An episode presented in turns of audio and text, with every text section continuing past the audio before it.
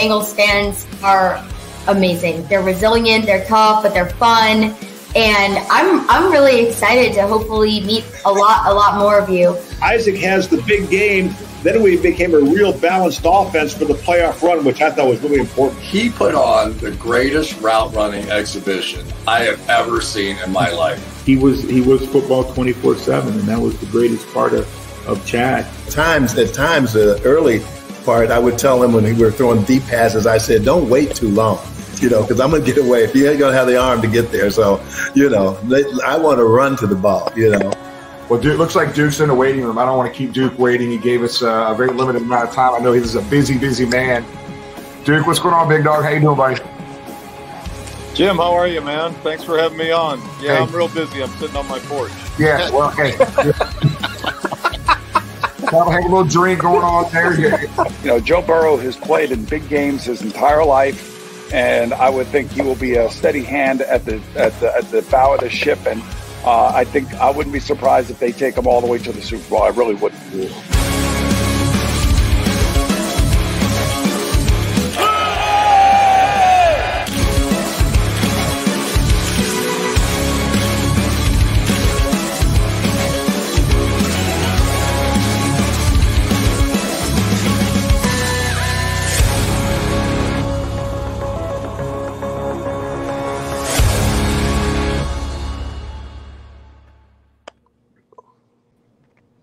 Welcome, everybody, to the 93rd episode of Talking uh, Football with Bengal Jim and Friends. We're almost at our 100th episode, guys. This is crazy.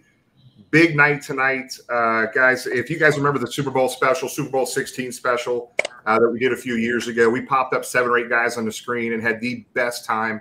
Well, tonight is the 2005 AFC North champion champion reunion show tonight. Uh, we've got six or seven guys in the waiting room right now waiting on a couple more guys to, to pop in the waiting room. So, uh, James, uh, pre- hey, this is a big night tonight, man. there's so many fans.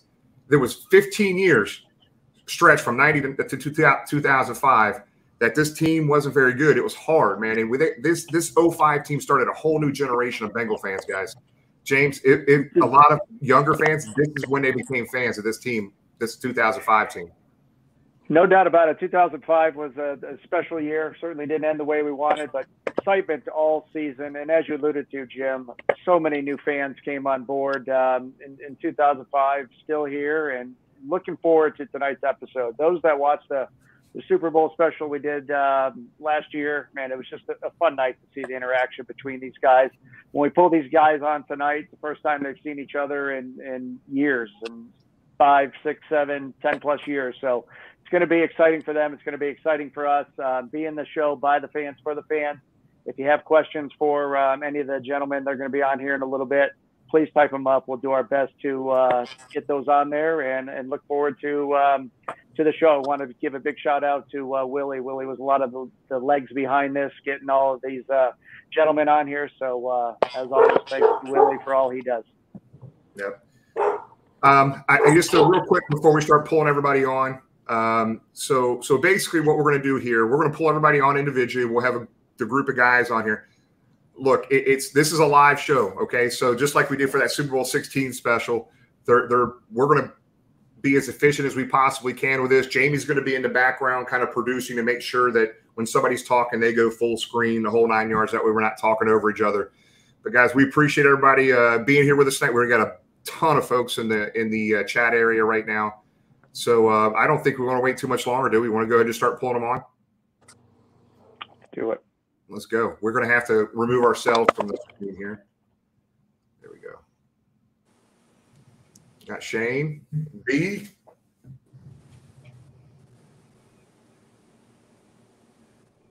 Willie. So we got we, we still got some people dialing in, but we're going to pull Willie on last. So I don't know. I'm sure everybody, unless you've been hiding under a rock, man. Willie uh, just announced by the Cincinnati Bengals our, our new Ring of Honor uh, 2022 inductee, Willie Anderson. Congratulations, Willie. What's up, guys? What's going on, man? Hey, well, what's going on, Snoop? Still wearing the jerseys. You know what I mean? it still fits. Mine doesn't hey. anymore. I finally, I finally got back down to my high school weight now, so um, you know, my, my, my jersey is loose as hell now. I can breathe a little now, B. All right, let, let me do this real quick, guys, and, and, and as some of the other guys pop in here, we'll we'll bring them on the screen here. But just everybody that's watching right now, so you know, the, the 2005 Cincinnati Bengals season was the 36th uh, season uh, in, in uh, for the Bengals in the NFL. Um, it was the first season uh, with a winning record, a playoff berth, and a divisional title since two, uh, t- since 1990. 15 years Bengal fans waited for this. Um, the Bengals established a new home season uh, attendance record that year. Um, the defense, I mean, gave up a lot of yards, but man, they were opportunistic. They led the NFL in turnovers with 44, uh, and Deltha O'Neal led the NFL in interceptions that year. Uh, the offense was ranked sixth in the NFL at the end of the year. And the Bengals punter, Kyle Larson, we were talking about prior to coming on the show, kicked the longest punt in the NFL in 2005 of 75 yards. And I'll never forget because I was at this game December 18th, 2005. The entire city of Cincinnati drove up 75 North to watch the Bengals beat up the Detroit Lions to clinch their first playoff spot in 15 years. And I'll tell you guys, you know, one of the most fun teams we've ever watched in the Cincinnati Bengals uh, uniforms. And I would tell you, we talk about you guys a lot because we think you guys are the top five team in the Cincinnati Bengals history uh, in, in this organization. Um, 11 and 5, the AFC North champions on the screen here, guys, man. Welcome to the show, guys. Appreciate you having me. What's up? All right. So let's just kick this off. This is very informal. We're going to freestyle. You guys talk about whatever you want, but I'm going to give us a little bit of a track to run on. I'm going to play uh, that, that play a couple videos we can talk about. So before the season started, the expectations were pretty high. Uh, Marvin hadn't done very well with opening day games on the road or at home. But that year, you started the, you started the season out against the city up north. That's what we call the Cleveland Browns, the city up north. And we're going to play this video. And when we come back from this video, let's talk about this. Carson Palmer, the Bengals offense, then took control, rolling off 17 unanswered points. Palmer finished 26 of 34 for 280 yards. He tossed touchdowns to Kevin Walter and Jeremi Johnson as the Bengals opened a 27 to 10 third quarter lead.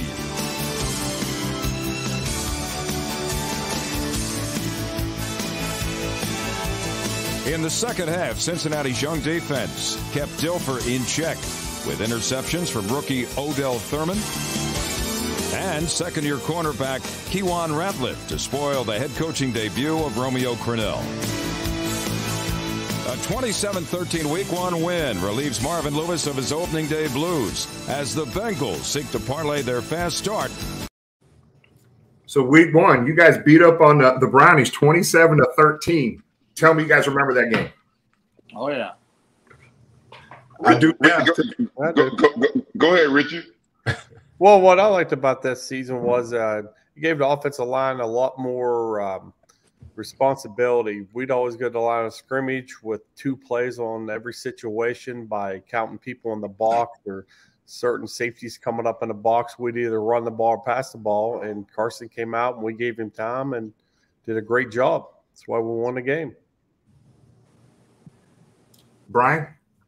Yeah, no, I mean, I think, you know, you showed the clip with Odell, and, uh, you know, that's what that defense did. Like you said, we gave up some yardage, uh, but when it came t- down to it, we could turn guys over and we got after the passer pretty good. And, and that was consistent for the whole year. And, uh, and that is how we won a lot of football games on defense, helping to give our explosive offense extra possessions.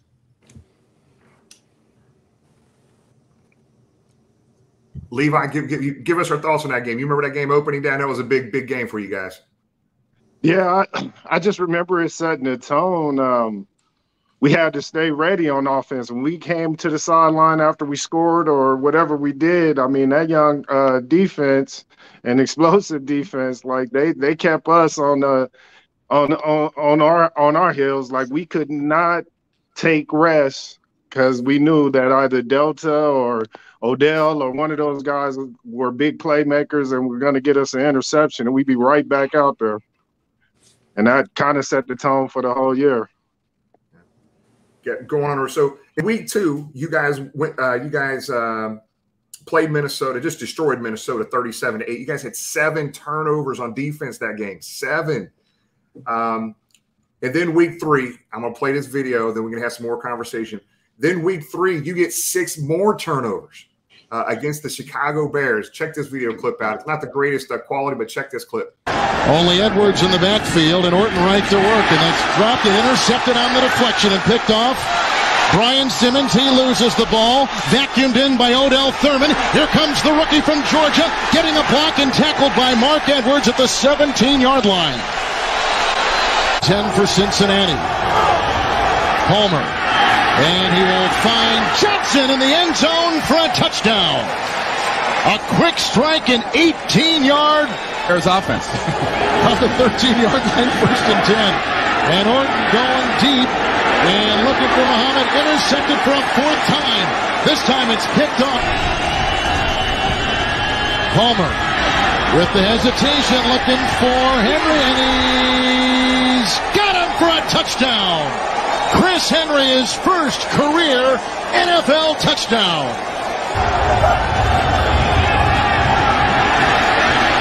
And Palmer wide open, Chad Johnson and Hey, hey, Jim, I'll say some. I'll say something funny here uh, for Shane and JT. This the season John Thornton started screaming in the, in the locker room to the to the press. The defense plays on this team too. Uh, hey, hey, man. You know, we wasn't we wasn't the getting defense plays on credit. this team too. Yeah, man. You know, you, you know what's funny with, with just seeing those clips, man? It was, um, you know, just just from being around that year, and we we were good previous years. I think 03 kind of started it. Like we we were eight and six at one point and just didn't finish. I think the maturity hurt us.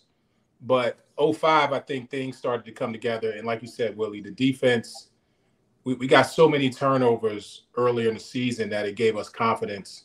And, and we did give up a lot of yards, especially down the stretch, um, and a lot of points. But the, the turnovers helped our offense, which was light light years, you know, ahead of our defense, just because they were just super talented. Just seeing these videos, but um, that was probably the perfect mix of, of a you know a you know a defense that gets so many turnovers with you know an offense that just had a tremendous amount of talent. I mean, we we haven't seen all, all the guys make plays yet on these videos, but we we had so much talent on that team. We we didn't even know it. I mean, just looking back at it, like I'm just thinking of it now, like we were just super talented, and it all didn't come together at that point. But that that that was a really fun team. The one thing I, I remember about that team was we had a lot of turnovers, or, or were on the receiving end of a lot of turnovers, but we had a lot of injuries late in the season in our secondary. And I think that really hurt us in the long run that year for, for the powerful offense that we had and the points we were able to put up. I think it just made it difficult at the end when, when you're you're putting guys in that hadn't been there all year and they're actually in big roles. Yep. Hey, hey, hey, B. Let me, Brian. Let me answer this question, man. I mean, you guys had six turnovers that game against the against the Bears. Uh, looked like you had that interception. Um, I know you purposely put it on the ground for Odell, right? But uh, Yeah, yeah, yeah. Always good teammate. Always trying to get an assist. Um, you know what's crazy is that year we played the the, the NFC North, um, and every game except for Detroit, we had five interceptions against each team, and then against Detroit we had three. So we had a total of 18 interceptions against those guys, uh, which was crazy. And uh, and we were a middle of pack defense. I think we were ranked like 22 or something like that. And if you're going to overcome that, you you got to be special in one category, and, and we were. And it was good to have you know Deltha out there, and and then Odell Thurman, who you know played 100 miles per hour. You know sometimes he was going the wrong way, but he was still going 100 miles per hour, and just his energy that he brought to the defense. You know, a guy like me going in, I was in year eight. It was good to get some of that some of that energy that he injected, um, and and then he kind of gave me a little youth also playing beside a guy like that. yeah, I mean he was he was special, man. He was special. Yeah, Jim, I- Jim, Jim, Richie, Richie B. Sims and I, we sat on those sidelines for previous years. You know, that, that was my tenth season. We sat on, on, on those sidelines a lot of years, wishing.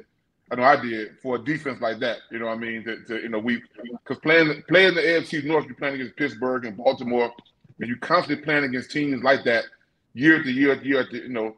and um, and Levi and even Levi and I, we, we always said like, hey man, you know, it feels good to play, you know, for, for the first time, you know, when Marvin got there in 03 through that 05 season, to play with guys like that, and to bring in a John Thornton and, and guys like that, and, and B. Simmons and and, and um, Odell and the rest of the crew. We just we just never had those kind of playmakers. And for offensive lineman to be able to have the ball back that many times and to be able to be in the fourth quarter, and Levi will tell you this, and not be um, pass blocking, you know, one-on-one pass blocking at the end of games for the first time in our career, man, was, was a fun time just for that alone, you know. Yep. Hey, uh, Brian, Brian, you mentioned, um, excuse me, Shane, you mentioned in- injuries. Brian, you've touched on Odell um, Thurman. The number one draft pick that year, uh, David Pollack out of Georgia, didn't did make it. You know, uh, unfortunately, his NFL career ended early. Can you touch on, uh, you know, what you got to see from David before the injuries and losing him? You know, what impact that had on the team as well. Yeah, it was. I mean, everybody I think knew once we drafted David by him being a true, uh, uh, you know, down defensive end in college that it was going to be a little bit of transition for David. Um, they switched him. They kind of started playing him at strong side backer, so we knew it was going to be a transition. But a guy like David, you understood what you was going to get out of him every game, and he was going to play hard. And that's the one thing that he did at Georgia. And when we got him, he did the same thing. And uh, so, so you understood what you were going to get out of him from an effort standpoint and he did have the ability to rush the passer, but like you said, it was just unfortunate um, with the injury and him breaking his neck and his career uh, being short. Yeah. Hey, I'm going to go ahead and pull on another part of our, our team here. His name's Tom Justin. He's kind of our, our Bengal historian. I know we had a few questions you wanted to throw by. I'm going to pull uh, Tom on here now. Thanks, guys. Um, Rich, yes, being sir. the center on that team, we've had other Bengal, you know, vets on here, particularly Joe Walters and Anthony Munoz, talk about the importance of communication on the offensive line. Uh, there in 2005, you guys, it seemed like you could do anything you wanted on offense. Some of that, so much of that had to do with the offensive line. You, know, you yourself, I always thought you're one of the greats in Bengals history. I think you were not appreciated enough by the press and therefore a little bit than by us, the fans. But uh, I mean, you were making big holes for Rudy up the middle. You were making sure nobody pushed the pocket on on Carson. What was the communication like on that line? I mean, I, I we've got veterans telling us that they didn't even call signals; they just knew how the you guys would look at each other or nod or roll your eyes. didn't even have to communicate. Did it get to that point in 2005?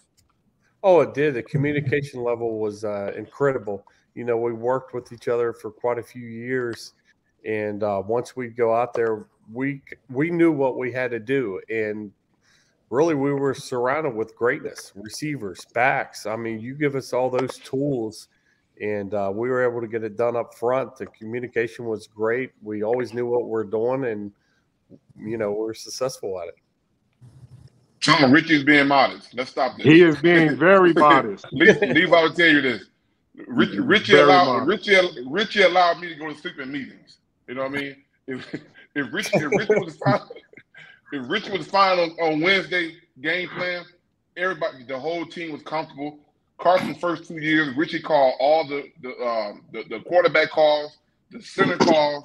He did everything. Like um, I played with Richie for what uh what Richie twelve years? No, eleven years. Eleven years. You know what I mean? And and it made I'm, I'm gonna be honest, with you, it made me lazy mentally because he took care of everything. And you can kind of see what happened when he got hurt in 06. Uh, our offense kind of, you know, went went haywire for about eight or nine games because we relied on one person for freaking 12, 13 years, man, to to really man that position. And like I say, we all know he's so underrated.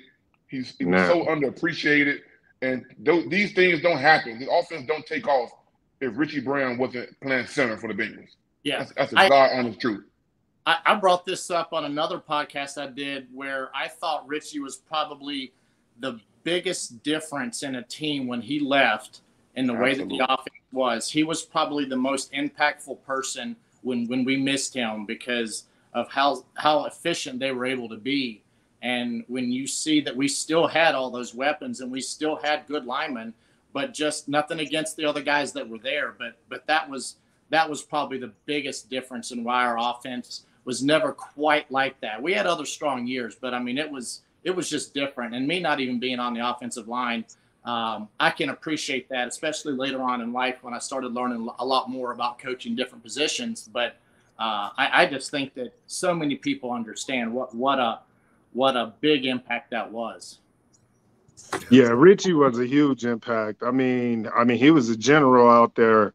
I mean, we got to the line. Uh, we knew exactly what our protections was, what directions we were going. I mean, you could see linemen coming to the offensive line, looking and waiting for the center to make the call. We didn't have too much of that with Richie. You know, everything was was out quick and and in a hurry, and everybody else can make their secondary calls, etc., and get the offense clicking. And I mean, he when he left, you're right, Shane. When he left, that was a big drop off in that department. And I mean, it's not a knock on anyone else, but I mean, just a testament to what Richie was able to do and how lazy he had me and Willie. and, and, for me, being being on the other side of football and, and just appreciating Richie, uh, you know, you want to build teams. You hear people say all the time, you want to build teams from the inside out. Well, if you're going to do that, that guy you're building around better be tough as hell, and that's what Richie was. A couple games, I seen him grab a leg out of the back seat of the car, and he, and he didn't miss a play. I mean, that dude was. And I remember my rookie year, you know, having to go against him in practice um, he made you have to hone in on your skills in terms of being able to read and react because you didn't want to have to deal with him much. So I was trying to beat him to the spot. Yeah, that's that's awesome. See, Richie, I didn't know these guys even liked you, man, until just now. hey, I got, I've got, I still got a huge collection of DeWalt power tools because of Richie. He hooked me up with a deal.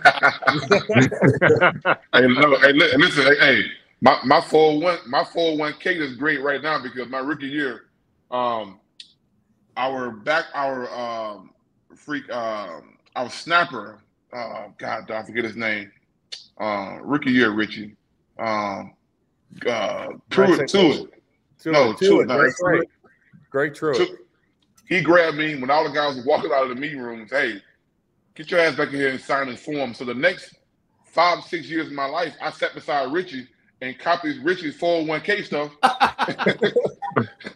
Rich was, Rich was a Rich was a finance major in college, and I thank you now, Richie, for that because my 401k looks great.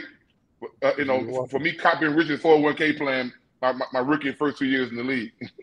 Can I get some advice over the last four months? It's taken a little bit of a bump. That's a tough one. Another day is here, and you're ready for it. What to wear? Check. Breakfast, lunch, and dinner? Check. Planning for what's next and how to save for it? That's where Bank of America can help.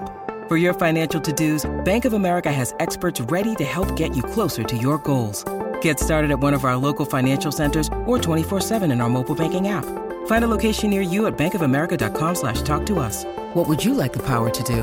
Mobile banking requires downloading the app and is only available for select devices. Message and data rates may apply. Bank of America and a member FDIC.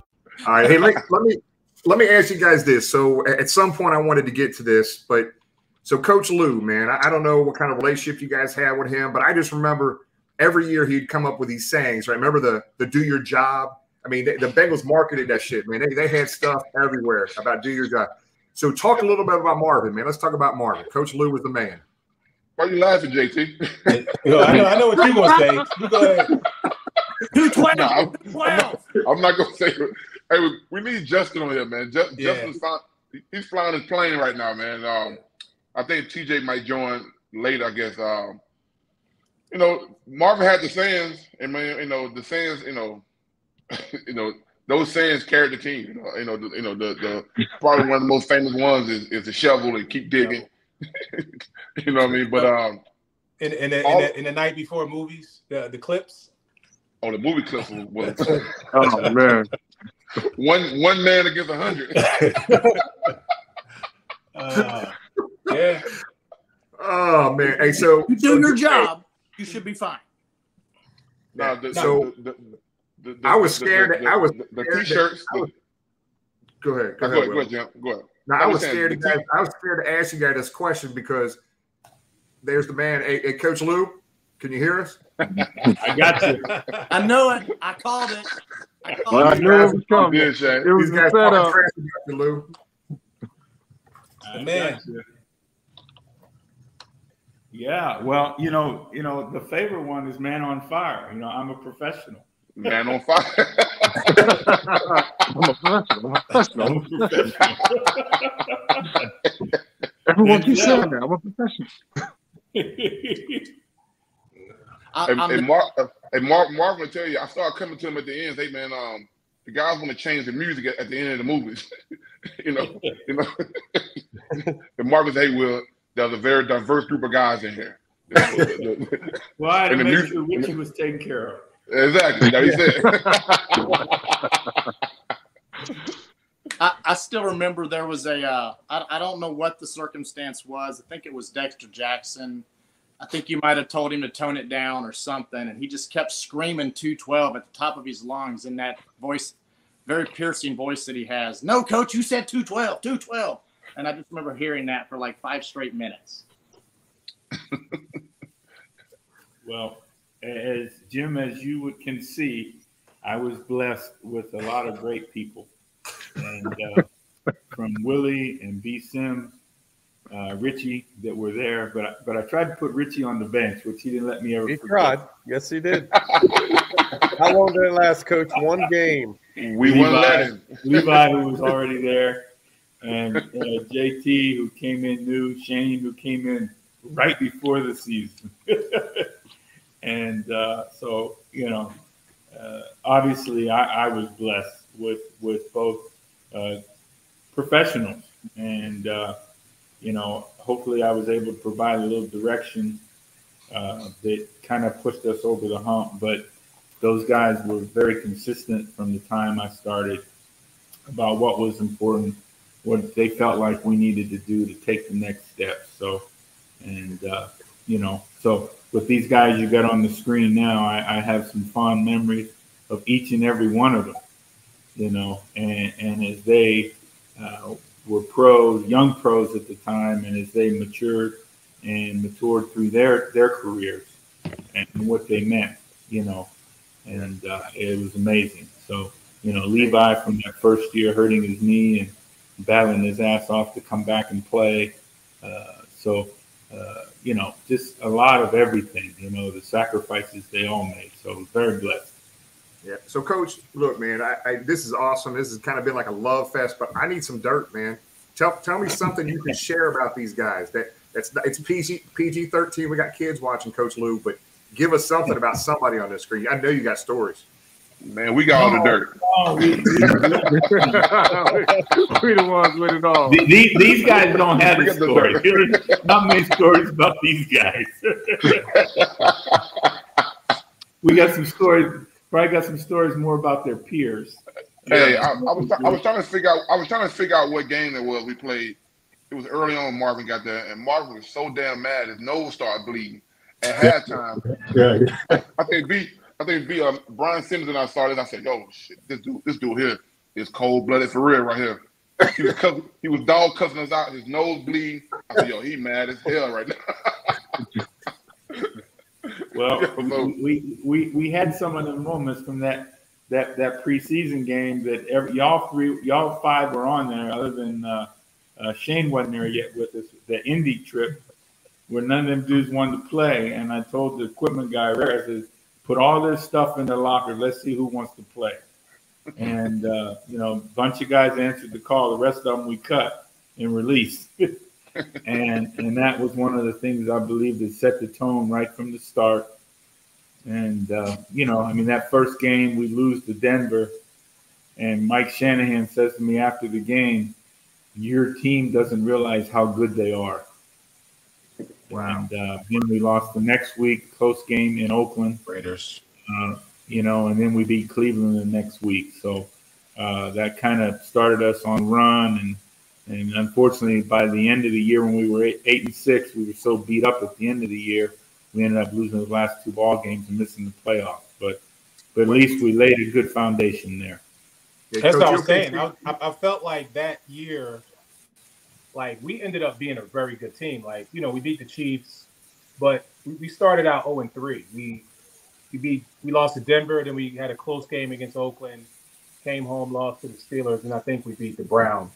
Yeah. But um, yeah, we we were a good team. I, I, I think everybody, you know, I remember going out to San Diego and that was a tough game and we won. And so we were having these games where we started to come together and I think that's when the foundation for this 05 team really was laid. You know, uh, you had a guy like Carson on the bench, and the offensive line was leading us, and uh, was doing his thing. So I just think we we learned how to win together. And then the next year, you know, when Carson got put in, he's obviously super talented.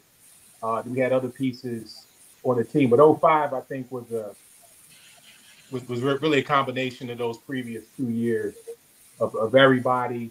And, and even in 05, I mean, some of our more talented players didn't start. You know, guys like Chris Henry and Chris Perry, you know, super talented guys, or Odell Thurman being a second round pick and David Pollack being a first round. Odell was super talented. So we had a lot of young talent that just didn't really know how good they were. And you had the veterans that were feeding off of them. So, um, yeah, that early part, I would say, of the you know Marvin's career, you know, with all of us, um, it, it, was a lot of talent, but we just didn't, you know, I, I, obviously it was more to do, and uh, but but that 05 team was a I think a product of those first two years for Marvin. Yeah, and, and John and John coming from a, a winning organization like you know Richie, um, Levi, and B. Simmons and I had been there for so long. It was just certain things that Marvin was saying that we had never heard before in the coaching staff. It was certain it was certain way we practices and certain mm-hmm. expectations and things that you know that that you know we took for granted. But when he got there, you know, I think I think Jon Kitna said it one day. We, we were all just marveling at some of the stuff that Marvin was doing, and Kitna was like, "Well, really, all he's doing is bringing up to speed to, to everybody else."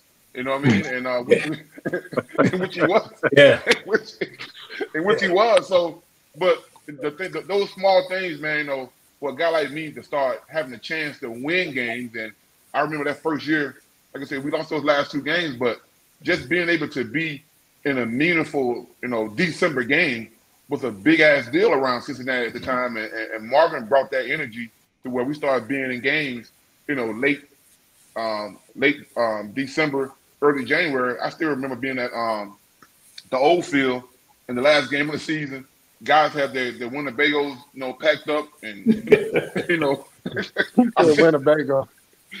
I, I, I seen guys Winnebago that, you know, packed up, ready to go cross country.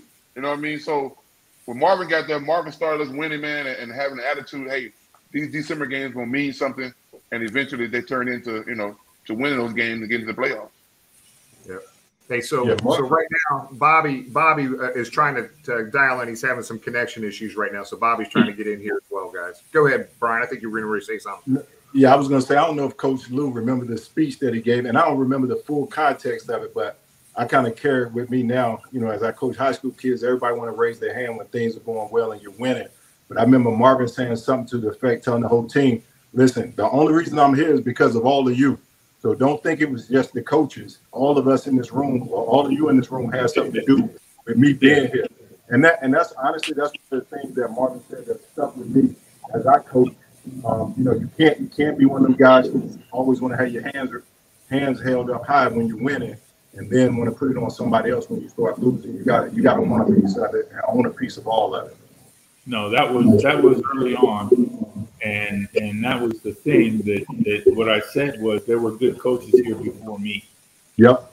Yep. And and you guys got to understand if we don't get this done, you're gonna look around and I'm going somebody I'm going somebody else is gonna be standing in my spot and somebody may be in your spot unless you figure this out. So yep. you, you got to understand that because and that's the thing and and and I can't take credit for that because that's basically what Brian Billick said when he came to us with the Ravens and rehired me. That there was good coaches there before, and, and that's what it's all about, you know.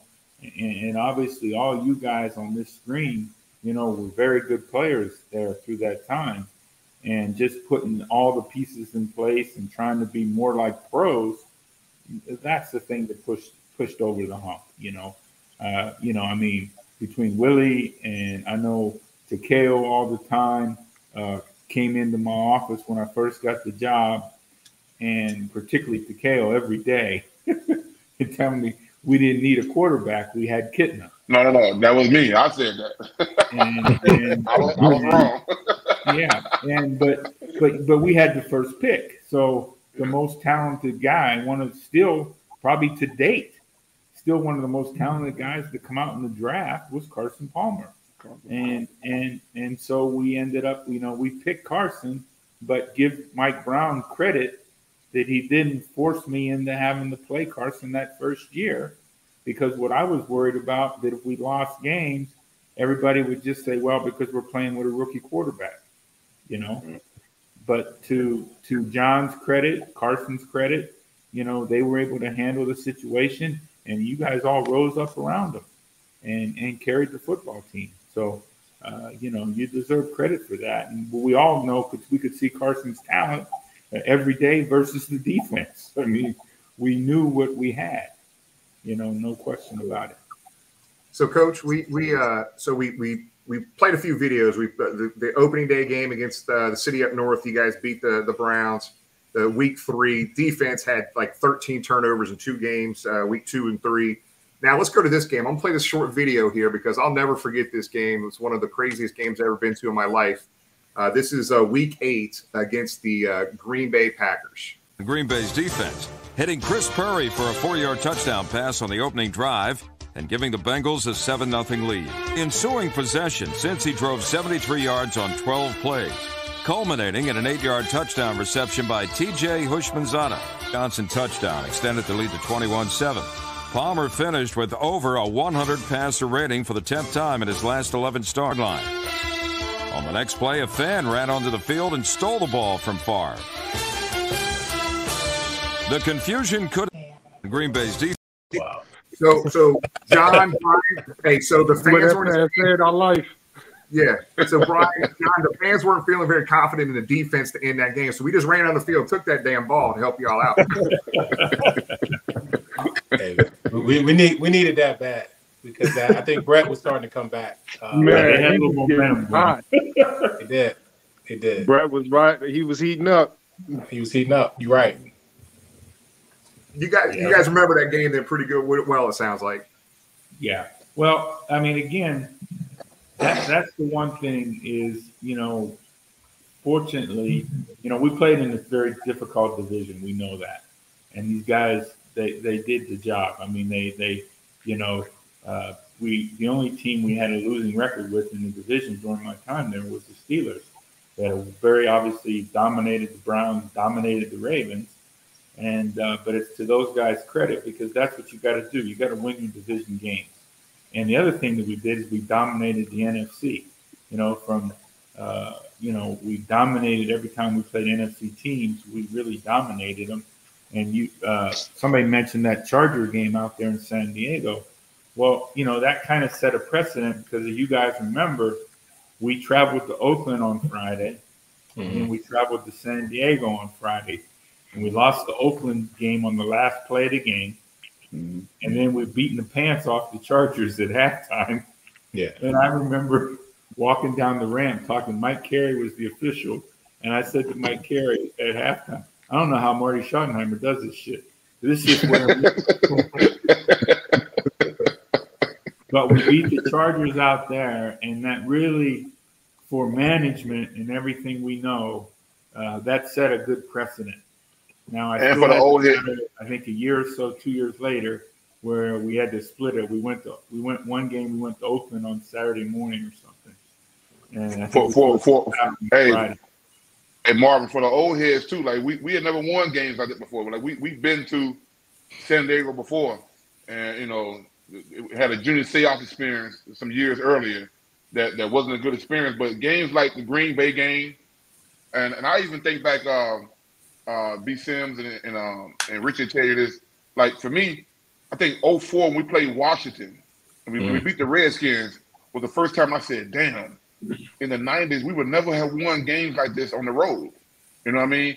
And to go to San Diego, um, and then go to you know have Green Bay come in and beat. I mean, I played played Green Bay. I think B. Sims your rookie year uh, when, when they had Reggie White. You know what I mean? So we had never beat teams. There were certain teams that we were just not used to beating, and we started to beat them. And, it, and for an old head like myself, it just felt damn good, bro. Like JT has experienced that before. You know what I mean? JT experienced that. We haven't experienced that before. So for us to win games like that against big name teams, against big name organizations, man, that, that, that felt damn good for me. But but it's not a lot, and, and you guys know this playing. It, it's not a big difference in these teams. And I remember being in Tennessee, and that before we played the Bengals, that was the most afraid our coaching staff was. Like we would play the Steelers, and it was no problem. The Ravens, you know, we would split with the Ravens all the time. That was just a brawl. Uh, Jacksonville, we would beat most of the time. Um, Cleveland was new, but the, the Bengals, they were always so scared. Like, and, and being a rookie, I'm like, why are we scared of the Bengals? Like, they were just like, oh, Corey Dillon, offensive line. Like, we could never get sacks on the Bengals. Um, so I knew just before I came there that it was talent. That's why I had no problem coming there. A lot of vets would probably use the Bengals for leverage, but you know, when Marvin got there, um, that's one of the things that he said. He was like, "Listen, we're going to come in, change some things, and this is a good team." He's like, "You know that you've been playing against these guys."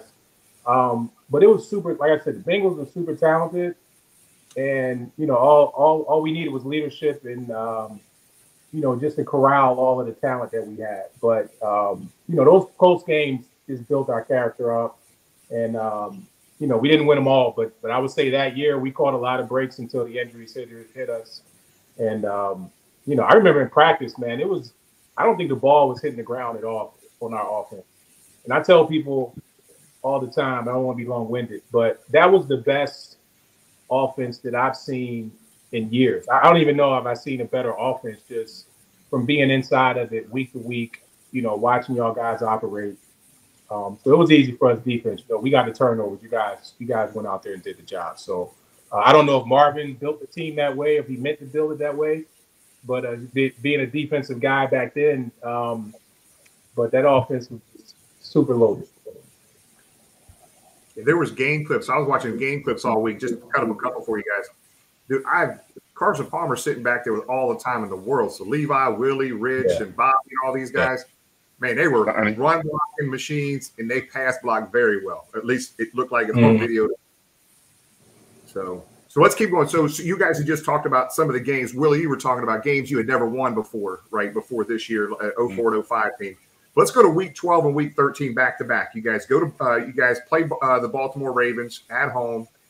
Um, and destroy them, and then go on the road to Pittsburgh. So let's go to let's go to Week 12 uh, versus the Ravens and watch this uh, clip right here.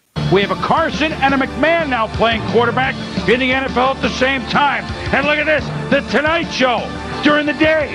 Chad Johnson, 54 yards, and it's. That is as easy a pitch and catch as you will find quarterback wide receiver. The assault continues against Baltimore. You say Houshmandzadeh. I say Houshmandzadeh. And TJ, that's Tom's uh, brother, catches a touchdown. That's Palmer to TJ.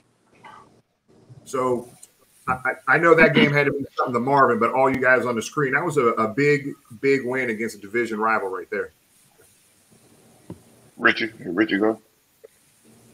Yeah, I mean, the biggest thing, you know, listening to all this, um, Marvin introduced is how to win through hard work comes winning, and we were able to do that. And tell you what, winning makes the game and the hard work so much more fun. You go hmm. out there and sweat, bleed, whatever. But if you're winning at the end of the day, uh, it, it, it's a blast. And uh, you know, my last last several years and um, my career playing with Marvin was a lot of fun.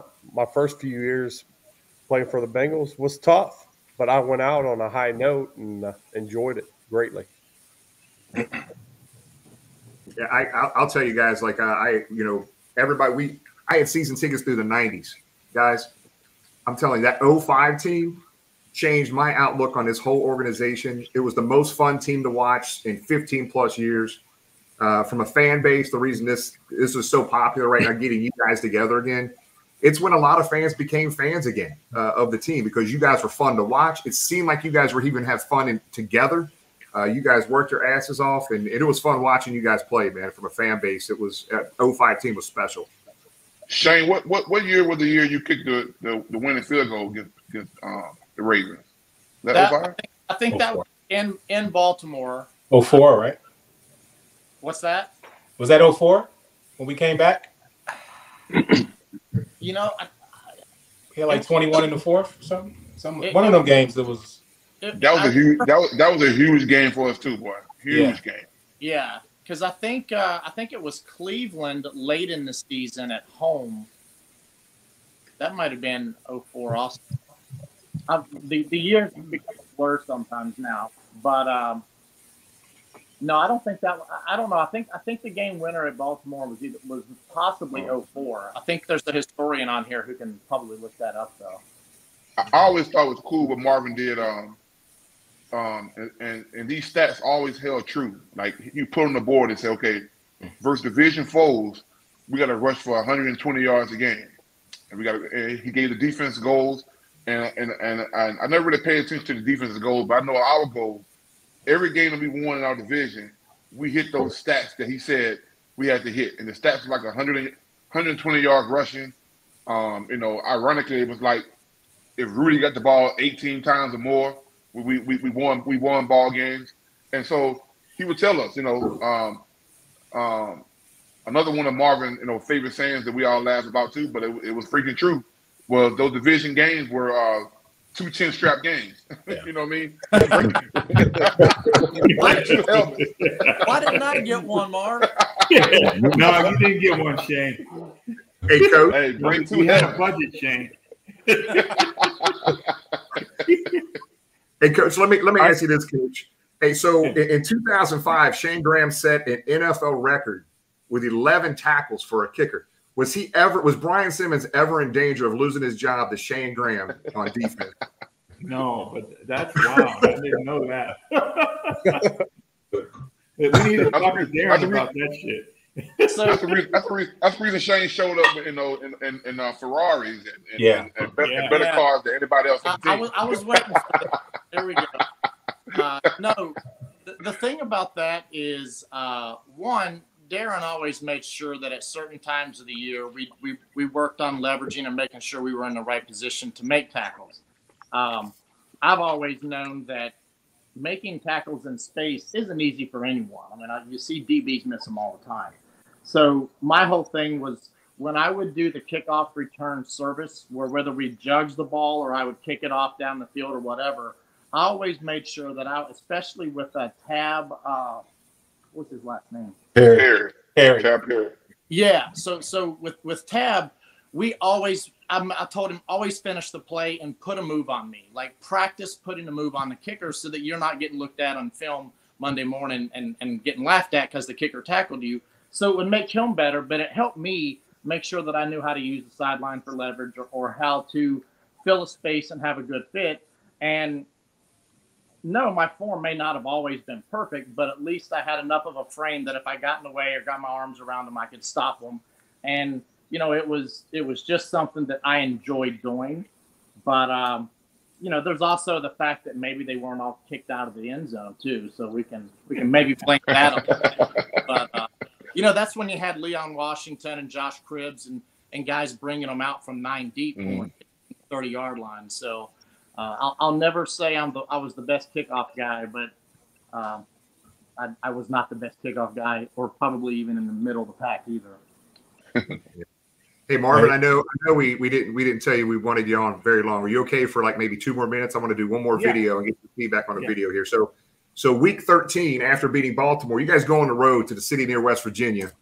And I'll never forget this game, guys. Um, but let's watch this video real quick, man. I mean, this is a big, big road win and it set the tone, man, for for this team here. Carson Palmer with a very quick move, and he's going on top for Houshmandzadeh. He's got it for a touchdown. Oh, my. Side the one to tie it, and Palmer will throw for it, and it's a touchdown to Kelly. Reggie Kelly's first touchdown of the season play.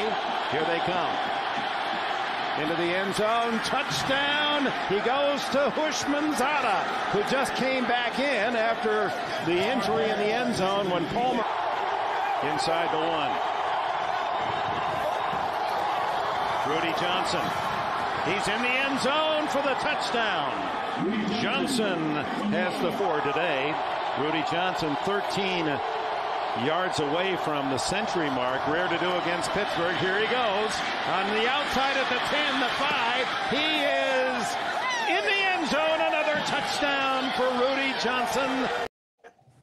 Man, I'll never forget that game. I remember like it was yesterday, guys. So talk about that game. You guys got to remember that one.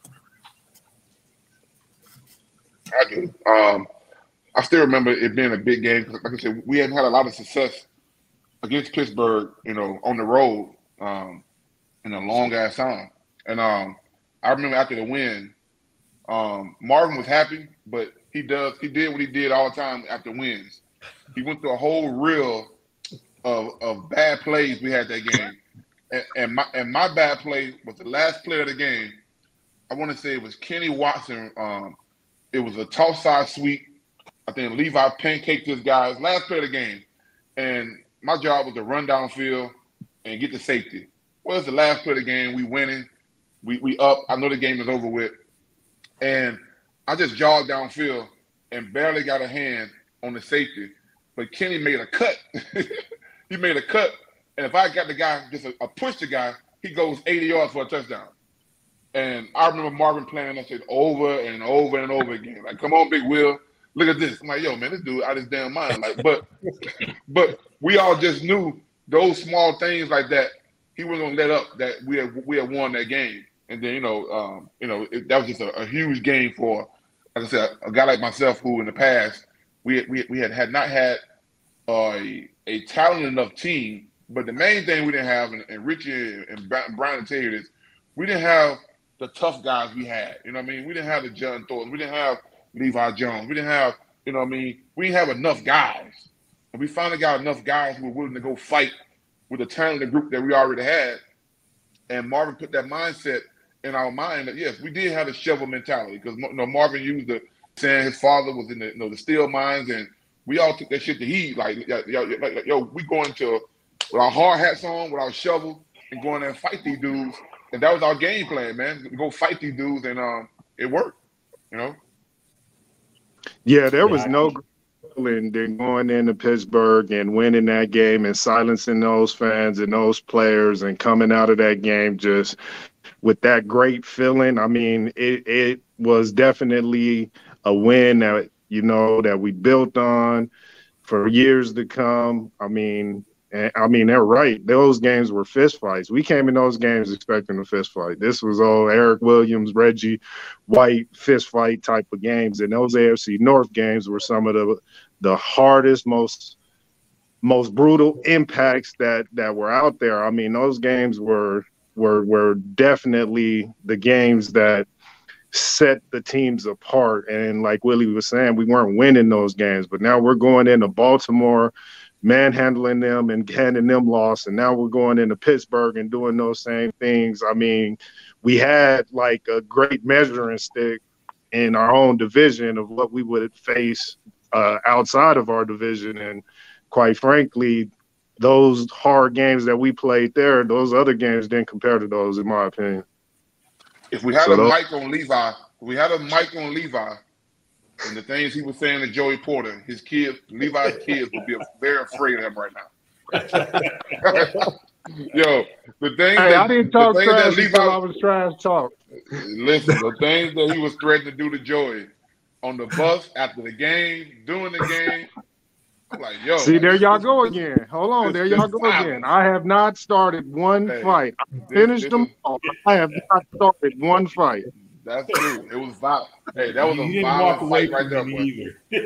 I, I, I wasn't did. built to walk away. That wasn't why. Uh, that, that wasn't why Mike Brown drafted me. He told me, and he put out an article right when he drafted me. He said that um, I'm sure now that I got a tackle that I can place with my already strong right tackle and put them in any defensive room in uh, the league, and my two tackles are gonna walk out. Be- between between Levi, like like for me for years, I, I told you guys before, my whole goal was, and B Simmons this, my whole goal was I'm a lullaby guy to sleep. Even Jay, even John Thornton this. I never really talk trash to guys. I'm a lullaby you to sleep. Like I'm gonna I'm gonna do some of the most dirtiest stuff to you, but ask you, are you okay? I'm gonna pick you up, and then you you good, everything good. Levi and TJ, who stood beside me in the huddle, trash talking my guys in front of me. I'm like, yo, man, y'all shut your ass up. Like, T- T- TJ going after every guy I'm facing. You know, Big Willie killing you. Chad, Chad playing with him. Levi threatening their moms and their and their kids. You know what I mean? Like God, but come on, man. It's, it's different.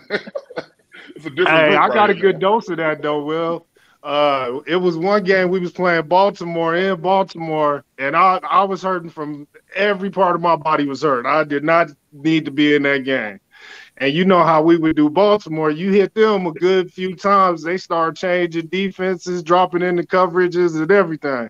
So I had that game going, perfect situation. And Carson started talking trash to Terrell Suggs. Oh my God.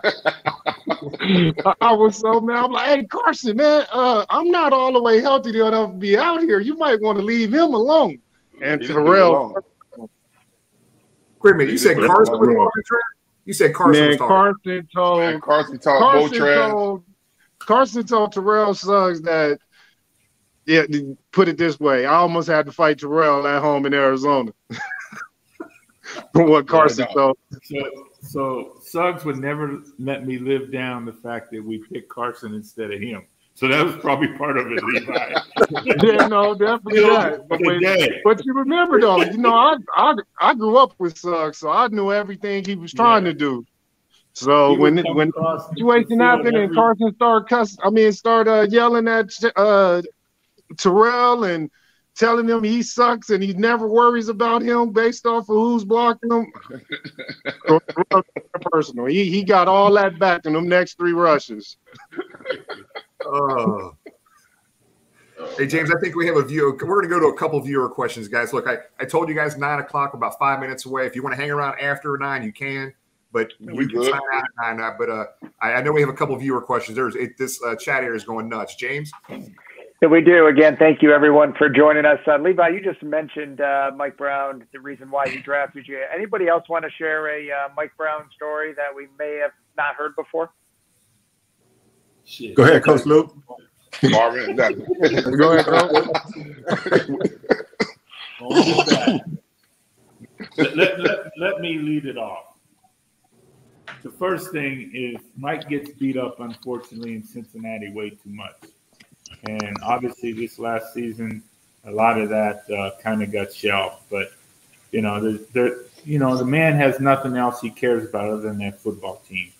And, and you know, when I got the job, the, the one thing I said is, you know, you called me and and let's you know we we're going to be in the NFL, so let's go. And uh, to his credit, you know he was obviously very supportive. You know I had to battle for things at times, as the guys know, but but that's part of it, you know. And but but even when we I brought other coaches from other teams, after the fact, they they like wow this is really good because every one of these players, every one of those coaches he wanted them to be successful in life, and that's what he cared about. And that's what's so important. So, uh, you know, a lot of times he gets beat up in Cincinnati about this and that. And, you know, it, it is professional sports, and there comes a time with contracts and things that things don't seem, don't always fall into place the way everybody wants them, and coach included. So, uh, but, you know, uh, I think these guys all have a fondness. Uh, and they were blessed to be able to play there and play for him. I'll I'll add a story too, and and and I'll agree with what he just said. Um, so my departure from Cincinnati was was not under the best of situations for myself personally. Uh, I think that was spearheaded by me probably mismanaging a, a franchise tag situation. But when when that time came and I ended up moving on and going to other places, I remember being back in Cincinnati. Uh, don't remember what it was for, and I saw his wife, who was just the nicest lady in the world. Uh, she saw me at like the valet hotel or something, and she mistakenly, like, she recognized me, but yet she misrecognized me. She she said, "Oh, hey, uh, Andy, good to see you." She thought I was Andy Dalton. And, and just a you know very quick passing moment type situation. So she hadn't seen me in years, so it was just very easy to do, I guess. The hair color, we all look alike. But um, I I can see it. I was in camp with another team at that time, and I got a call from Mike Brown, and he he tracked down my number through someone because I don't know that we had each other's personal numbers. He apologized and spent 25 minutes on the phone with me, and I just thought that was one of the classiest things to do. That something that wasn't that big a deal, that he put so much effort into making sure that I wasn't offended by a, a very easy mistake to let happen. And then I'll go on to add that after I retired and got into coaching, one, when I retired, they were very generous with the way that they took care of how I wanted to retire as a Bengal and all of that. But then also, um, I got into coaching and they were very generous. And, and I know Marvin was really big in this and Darrin, but letting me come back and be around the team and kind of shadow and, uh, you know, ask questions, take notes, and just have, you know, very unlimited access to and help myself but he would always come spend time and talk to me, and I just I always appreciated the way that uh, he treated me like a person and, and not just like a player that or an employee.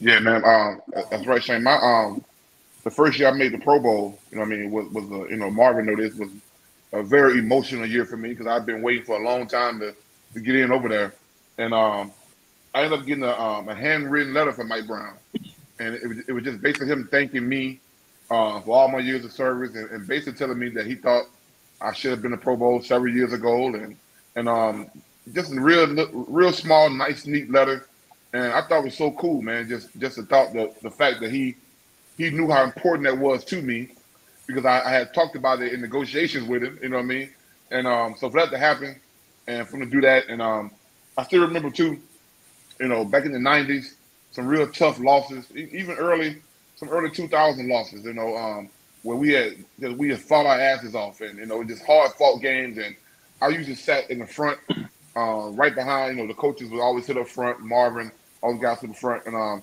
I remember passing by one, one day with Mike Brown, and I had like ice pack, I had an ice bag on my head, you know, on my shoulder.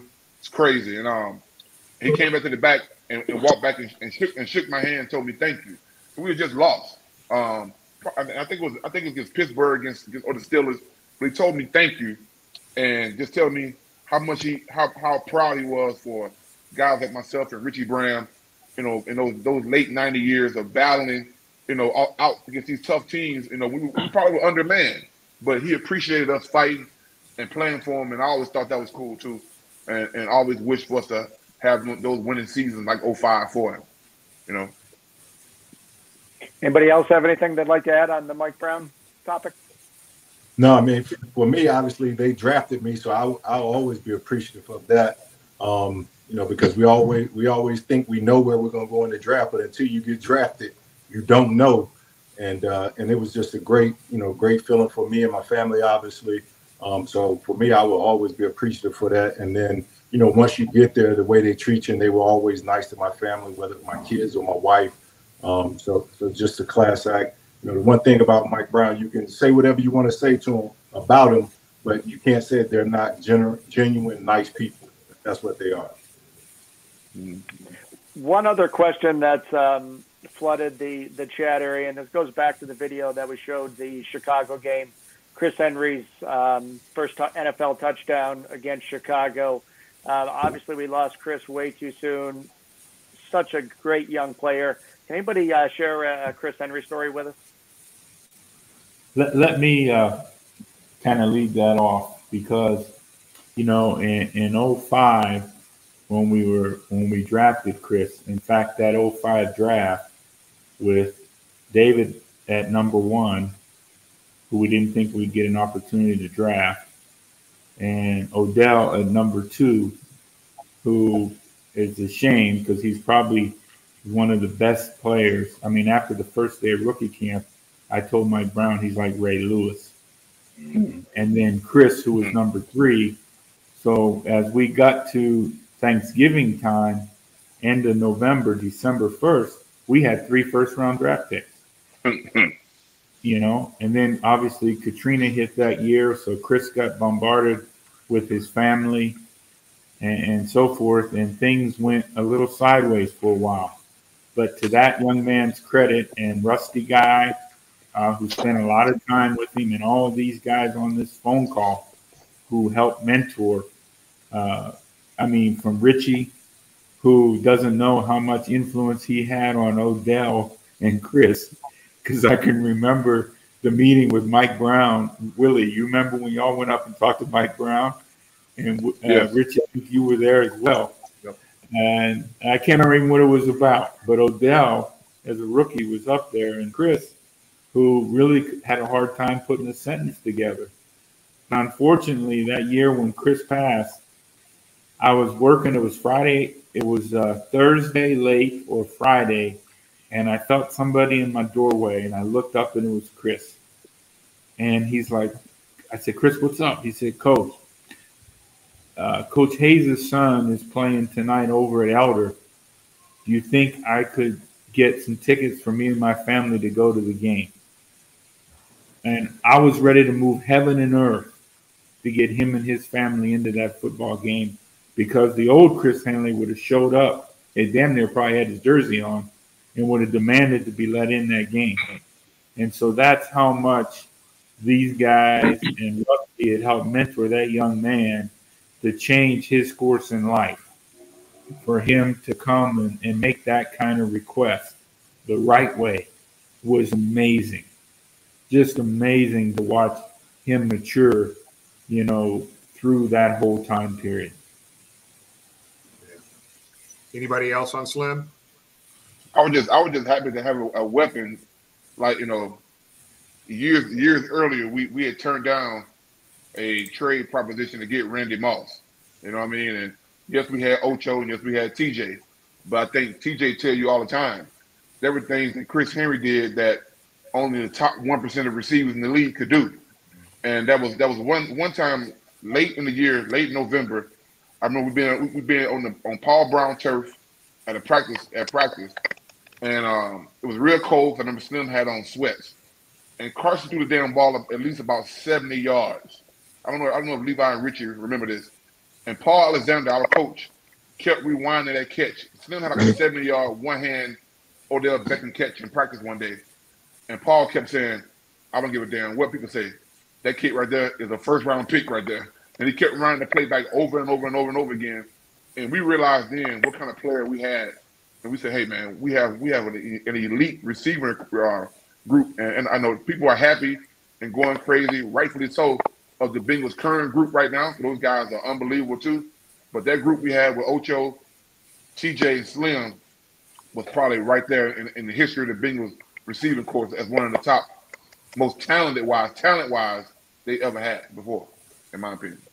Absolutely. Man, Chris, I, I just remember watching Carson would throw the ball so far down the field, and it seemed like Chris Henry didn't didn't take off running until the ball like left. Like they'd be at top speed, him in the corner running, and and that ball has another twenty yards to go. Chris would just separate at top speed from that defender and go catch that ball.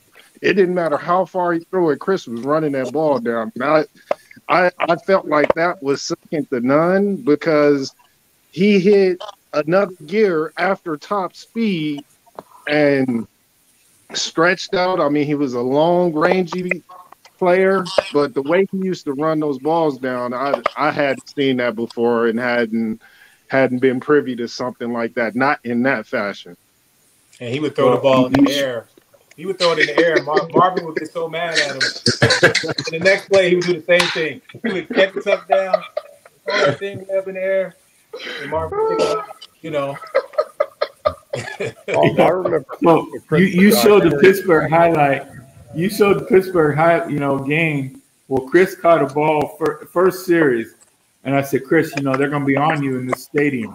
You know, they're going to be on you. And he said, I got it, coach. I got it, coach. So he catches the ball, and literally the fans on him, and he turns around and gives him the finger. And I just look at him. and I just, oh my God! But but that's you know, uh, he was so talented, and, and literally Hue Jackson. All right, I got to credit Hugh for this because when they went over to WVU, they went in and they watched the the uh, WVU one on one tape from from practice, and he ate Adam up. He was killing Adam. and that's when you came back to Marvin. So I, I know he, he, you know, he's got this and this and this, but he wasn't the worst guy on the team. They had a running back that had worse history than him. Oh, that'd be nice to my school now. Shit. Nice to West Virginia. Come on, Marvin. Remember, you had uh, Yeah, three not players JT, you know. On your team. Hey, I, I'll say this about Chris and Odell. Both of those guys, you know, for them to be, uh, I was about to say freshmen, but for those guys to be rookies, those guys meant a lot to that 2005 team. Both Oh, of them man. With, with just the explosive playmaking ability, the excitement that they brought to the game, and both of them had maturity maturity issues as as we all do. But man, both of them dudes were great teammates too, and that's what I think. I don't think a lot of people understand that. You know, those were guys that you like being around, and, and, and just the infectious uh, personality that they had. Those those two guys were very important parts of that team. Yep. We're, we're gonna, I, I gotta, I know we got a couple more minutes here. You guys can, I think Levi popped off already. You need to get off. Go ahead and sign off. I, I did, I, we can't, T- Tom's gonna have a question here in a minute, but we got to get something, man. We got to get some dirt, man. It doesn't have to be bad, but what, give me some, give us a, give the fans, there's tons of people watching. Give the fans some locker room story that you're able to share that you don't get anybody in trouble, but something somebody's never heard before. I know you guys are all smiling, thinking about all the things, right? So- I, I, I got something. I, I, all right, all right, B, you go. You know, Be, be careful. Be Late- careful. Be be careful. Yeah, be I, I careful. am. I am. I am. But it was just you know something that we always laughed about. You know, late late in November, late December, it, it it's cold as heck in practice, and we out there for three hours because Coach Lou very rarely was he gonna give you a bone. And, uh, and, and and we come in after practice and they have that soup out there. And we like, man, shit on the soup. How about cutting practice short? It's like, look at we had we had soup and hot chocolate now. B, come on, man. Yeah, yeah, hot chocolate and some chicken broth. Chicken broth. Like, we need to we need to cut this practice short. That's what we need. Nah. Oh no, uh, no, Mar- er- er- early Marvin, early Marvin, John Thornton and I had a had a saying. Early Marvin was, was bone on bone, gristle, bone Hmm. on gristle. He gonna grind out, and he'll tell you, I don't know anywhere else but the grind, but the grind. That's what I would tell him. I don't know no other way. no other way. Hey, hold on, hold on, but guys, hold on, guys. 2010 though, I came back doing some coaching too, Shayne, and I go in Marvin room to talk to him at the practice, and I see a freaking massage chef set up. Oh, Espresso machines. Oh my God! He said, "Yeah, I, I, I get massages for all the coaches, and um, and then two years after that, the players had a recovery day, guys, on Wednesday. They had a recovery day. They had smoothies and, and yoga, and I'm like, man, what the hell is this going on? You you So have Marvin, to Marvin, got, Marvin changed. He changed. But they, you know, it, it's funny because people say you was the head coach for 16 years in one spot, but I had to start over like four times. You know, No doubt, you did. You did do that. and that's what you have to do. You know, we we had to start over, and uh, you know when we lost Richie and Tab Perry and Chris Perry in that 06 game in Pollock against Cleveland. You know, we, we took a step backwards for a while. Well, you remember that. B, you remember that. We did. And we lost those guys in that game against Cleveland, week two, that 2006. We took a step backwards for a while. We had to re, re, regroup. And then, the, you know, I remember riding that bus trip back from Indianapolis in 08. And I'm like, this shit then hit rock bottom. Hmm. and, and and that trip from Indianapolis, just like was it the old what what game really was it where we jumped off side, we got a first down, we had a procedure penalty, and then we had to come back and replay, you know, in Indy too. Uh, it was Indy games set a lot of precedents Man, in my did. career Cincinnati. That damn bus ride, that two hour bus ride back from Indy, I would do a lot of soul searching. But that's when I made up my mind in 09, we was going to run the football. And we won every division game in 09 and won the division again. You know, yeah. you know, so a lot of, a lot of, a lot of memories with these guys, you know, and, and the guy, you know, you, you, we got JT, but we got Reggie Kelly and, No and, doubt, and Big yes. Bobby, you Big know, Bobby, yes. along with JT, you know, uh, even Clemens and, and, and Kevin Yeah. Hart, Hey, all Hart. those guys were part of. And then when we when we traded for Tory Tory, James. you know, made such a difference to this football team. And and uh, you know, a- along Drafted with Eric Steinbach. Steinbach got drafted that year. Steinbach and and and uh, Richie, the other uh, offensive guard, uh, yeah, who I tried to make the center in front of Richie. golf. Richie never gonna let me forget that one. Now, now, golf was, Was it well, golf? yeah, golf, golf, Yeah. golf player, you Marvin, yeah, yeah. My right. golf. Remember, so I so the, the Jim. So the one thing that I learned as a head coach, I didn't know anything about offensive line play, so I had to learn, and and and I underestimated how important your center is and what his job is and how difficult it is, and uh, you know I tried to put Richie on the bench, and and Oh, yeah, I uh, do Rich- remember that now. Yes. Yes.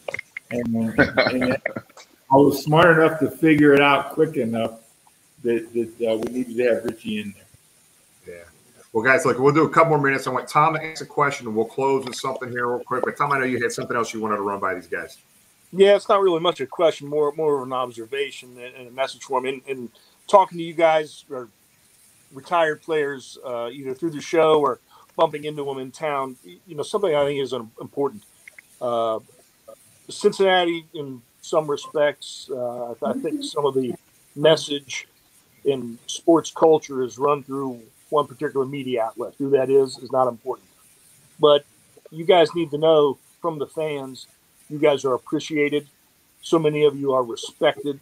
You do so much for our community, and there is nothing as special in this town in my life. And I'm old now, so I can say this: is when the Bengals are winning. And that 2005 team was so special. You had this town so fired up. And when the day comes, and I think the foundation is there, I think it's coming sooner as opposed to later when the Lombardi trophy does come to Cincinnati. It isn't just going to be uh, for the guys in that locker room that day. It's going to be for all the Bengal alumni. And you guys are remembered. You're appreciated. You're respected. And I appreciate you making time time for us tonight. Yeah. Hey guys, look, I- I'll tell you, we'll finish with this, man. I know you guys got to drop off, but look, man, our our as a fan base, you know, we we can we can be on social media all day and bitch about stuff, right? The Hall of Fame not doing what they should be doing with our, our legends. But I can tell you what's in our control, guys, is that I can tell you, as long as we're around, your legacies will never be forgotten with this team and this organization. Uh, that 05 team was one of the most special teams uh, to us as a fan base in the history of this organization. I know you guys don't feel that right now from the fan base, but I'm telling you, there are thousands of people watching right now. And that 05 team was very special. And, and I can promise you this your legacies will never be forgotten by this city, by this fan base, no matter where they're at in this country and across the, uh, the world, because there's the uh, fan base uh, is international for sure, guys. So Jim, let- Jim, um, hey, Jim, real quick, um, I tell you guys all the time, and I know, I know John is on Instagram and he's something on Twitter. You know, John is big time sports agent right now. Um, but Brian Simmons just joined Twitter, and Shayne's real big on on social media, along myself. But I tell these guys all the time, man, um, you guys since 2020, me meeting you guys, you all go so hard for not only the current players but the former guys so much, and there's so many guys that are not on social media. So these guys don't get a chance to see the love and, and, and in- input you guys have. And the Bengals are not listening to the fans right now on social media. You know, Tom, you know, I tell you guys all the time, man, I love you guys, what you guys do for me, um, what you guys doing for o- older guys like Corey and Ocho and, and Takeo and, and obviously the two Kennys and guys of that era. But guys, these guys, Marvin, even with you, Marvin, you know, know on Twitter, we, we, we go we go super hard for you guys, and people are responding saying stuff like they know Marvin started the foundation of this current bunch to, to start winning because before 05, like I say, we was there. Like there was there was no culture of us winning. So having you guys like that, man, these these these, these guys here and several more people, thousands and more, hundreds of thousands more fans on Twitter, they go super hard for our our guys, man. They love the Bengals and they, they do remember us. So thank Yeah. you guys. I appreciate you and love you guys, man. Man, it's cool, man, because it's it's interesting, man. As a fan base, I know Shayne. I know you left the team on a on a kind of a crazy note, and uh, Levi's back in. Let's pop Levi back on. So, uh, so you left on a kind of a crazy note. You didn't think the fans would ever love you or talk to you again. Corey Dillon, man, I, I sit in section 158.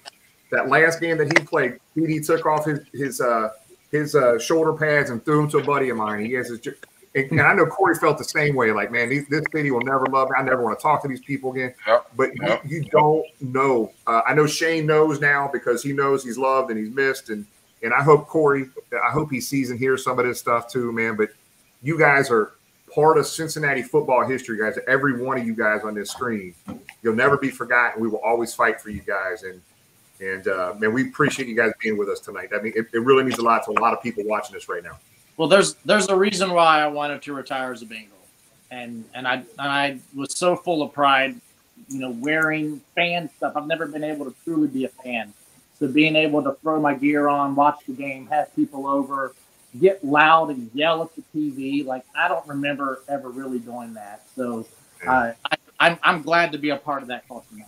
Well, let me let me let's go through the. We're going to do around the horn. We'll go. We'll have every one of you guys make a closing comment. But Coach Lou, uh, you see uh, Shayne's jerseys back there. He played for like 27 teams, so he probably you know so so he's got a bunch of jerseys all over the house. But Shayne, now we appreciate being with us. B, uh, Brian, uh, kind of give us your closing comment, whatever you want to say, Big Dog. Yeah, no, that that season was a very good season, and obviously the the the, the best thing about playing football is the friendships that you gain and and and, and being able to do something like this, like me seeing Levi and, and JT hadn't seen those guys in a while, and, and Shayne and Richie, and then we can just come here and connect as if we just had practice yesterday. And, and that's the best thing about football. The people that never played it before don't understand those kind of friendships that you gain by being in the locker room with guys and going through the things that you go through with them. Yep, good stuff. Uh, John.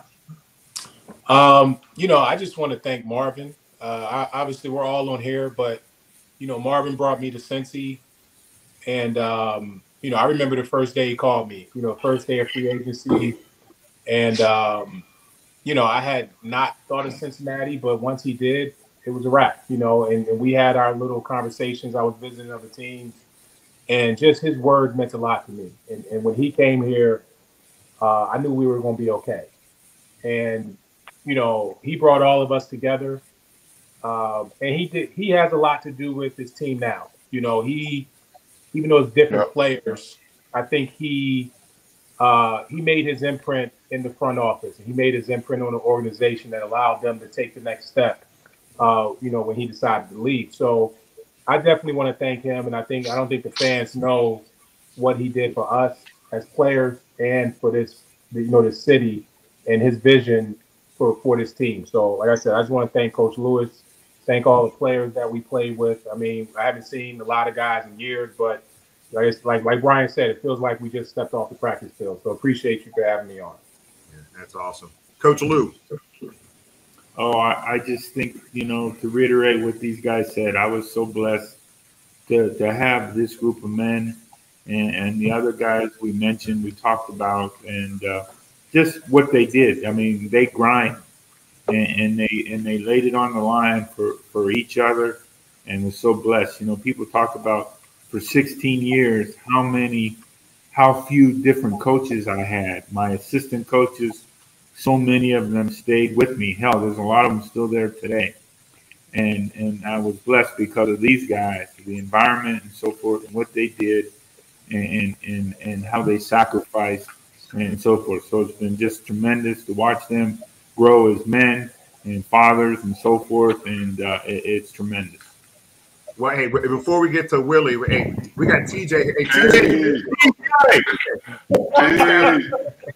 Always late. No, no, no. see, look, see, I'm, I'm, about to turn my camera. I'm always supporting the kids. See, I'm always, y'all see where I'm at? Yeah, yeah, yeah always supporting the kids. That's why we love you. You always got that's a random. Hey, that, that's, a, that's a random football field he just showed up at. No, no, no. I went straight. yeah, he just pulled up. It's, it's my nephew playing. My nephew playing. There hey, Marv, he is, he is six one corner. Y'all gonna offer him? guarantee y'all will next year.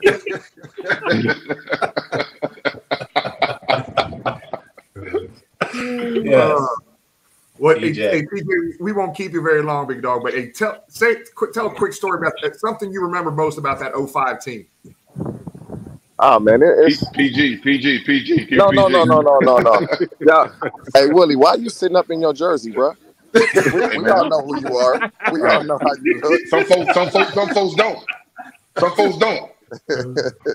nah, you, I'll, I'll be honest about that team. When when I when I think back on that team, it's really crazy how you just take a lot of shit for granted, man. Meaning, we're good, we're young. It's a guarantee we're gonna be good next year, and that just didn't happen. But if we go off that year, I'd probably point to the plays. We we were good that year because we're good on offense, but our defense was they were so opportunistic getting turnovers. And that to me was that was the reason we played well. And I tell people, Big Willie and Levi, we seven step drop, no chip, um, no nothing. It was block your guy, and that, that was a big reason. The defense and, and our tackles, they, they could hold up with a seven step drop without any help. Yeah. So so TJ missed all the stuff, man. So you guys can take a shot at TJ right now live. Go. Somebody take a shot at TJ. Come on. TJ always had Uh, who who who who's, Shayne got it. Shayne who's got it. fanned the Shayne got it. flames, bro? Who's fanned the flames? Like Levi said, with the friggin' towel, with all the stuff all the time. TJ, He's it's TJ. TJ. Nah, what what Willie? Nah, I, I, I said early on. I said in the huddle, TJ stood beside me in the huddle, and I'm trying to I'm, I'm trying to block my guy and keep him calm and keep Oh, him in peace. you, and you shut up, talking. TJ. You don't gotta block him, TJ. You Shut up. gassing You up the me mad. opponent. Gassing up the opponent. I couldn't help myself. on him, though. I couldn't. I could not help myself, and I was like that the first day I got there. I really was. The first day I, when we had Dick LeBeau there, I don't know how many guys. My first day of practice ever, I got in a fight, Stay and. Dick LeBeau sent me to the locker room, and I'm like, oh, I'm about to get cut. I, I it was that's just I've always been that way. Um, mad, Marvin. but for the most part, I I I would like to think that I meant well. Um, for the most part, I was a team player, even though I could never get that uh, first parking spot like Shayne Graham with his Lamborghinis and Ferraris in the front of the uh, parking lot. You know, Show up early to work. Show up early to work. You get the first spot. Yeah, get up, get up early. I mean, but we had, honestly though, when Marvin got there, I, he changed a ton. I give Marvin a ton of credit. I mean, he brought guys like JT in that that was used to winning. B. Sims was always the leader, real quiet, but would talk shit if need be. Like he wasn't like we had, we just we had so many good players. We should have done a lot better than what we did. And now that I'm retired, and you just you see why certain teams don't win, regardless of the talent. See, somebody just made a nice catch. So the crowd going, hey, I'm at this youth football game, right? I ain't going to say nobody's name. He's supposed to be a first round pick. Daddy out here trying to fight everybody. I'm like, bro, what are you doing? Your son about to get drafted in the first round, bro. What are you doing? Yo, text me his name. Text me his name. Bro, like literally, hey, they, they stopped the game for like 20 minutes. I'm like, what is this dude doing? No lie, true story, just happened. That's why I was getting on late because it was a commotion. They about to fight. Yeah. Never a dull moment. You can help him out, Teach. Hey Marvin, I got a guy for you right now. I'm looking right at him. I got one. He- He's a sophomore. I'm telling you, that corner. Well, I, I, I, I ain't gonna be around for no sophomores out here. They shoot. Hey, you never. Well, hey, you, you, you, you can help. You can help your friends out. This is my last ride in college football because I, I can't deal with this NIL shit. I can't deal with it. hey, Me hey, too. I can't deal deal with with it. You know what you do, Marv? Just start a company and pay them through that company. I you can do it. it. Yeah, that, that that is it's the it's the it's the most amazing shit. So, so Levi, I'll let you let you gotta you say your thing about the 05 team. We'll get the Willie. We'll get you guys out of here. So most people know I man, I was drafted and came in in that 02 season, and that was some rough times. I mean, we were two and 14. I mean, there was one point I think up until like the 10th game, we were like 21 points from being undefeated. It was just a lot of it, it was rough. It was real rough. And I don't like TJ said, I don't think Marvin or Coach Lou gets the credit that he deserves. He came in and made a lot of necessary changes. He he made a lot of necessary changes. I mean, from the personnel to the culture to how things were ran, how things went. And I mean, it was changes that needed to be made. And like I said, like TJ said, I wish we, I mean, he wished we could have had that run a little longer. You know what I'm saying? But you know that 05 season, I mean, it was it was just everybody going out there making plays and holding up their end. You know, we we were all good teammates to each other, all tried to take care of one another, and I mean, we played hard for each other. We knew that if somebody was going down, everybody was fighting to try to get back out there because we want to get there and hold up our end for the next man. And I mean, that set that team and that culture apart, in my opinion. Yeah, I love it. Hey, can I say something real quick? Hey, Marv, I want to give you some credit too. You know, once I start coaching, I caught myself using some of the shit you used to say to us to some of my kids. hey, hey, I caught my, I'm like, God damn it. Marvin used to piss me off with some of these sayings, and here I am. and, and I'll still, hey, nothing good happens at 12 after 12 o'clock. And no means no. No means no. No means no. No. Yes means no, maybe. No. Make, yes means maybe. yeah.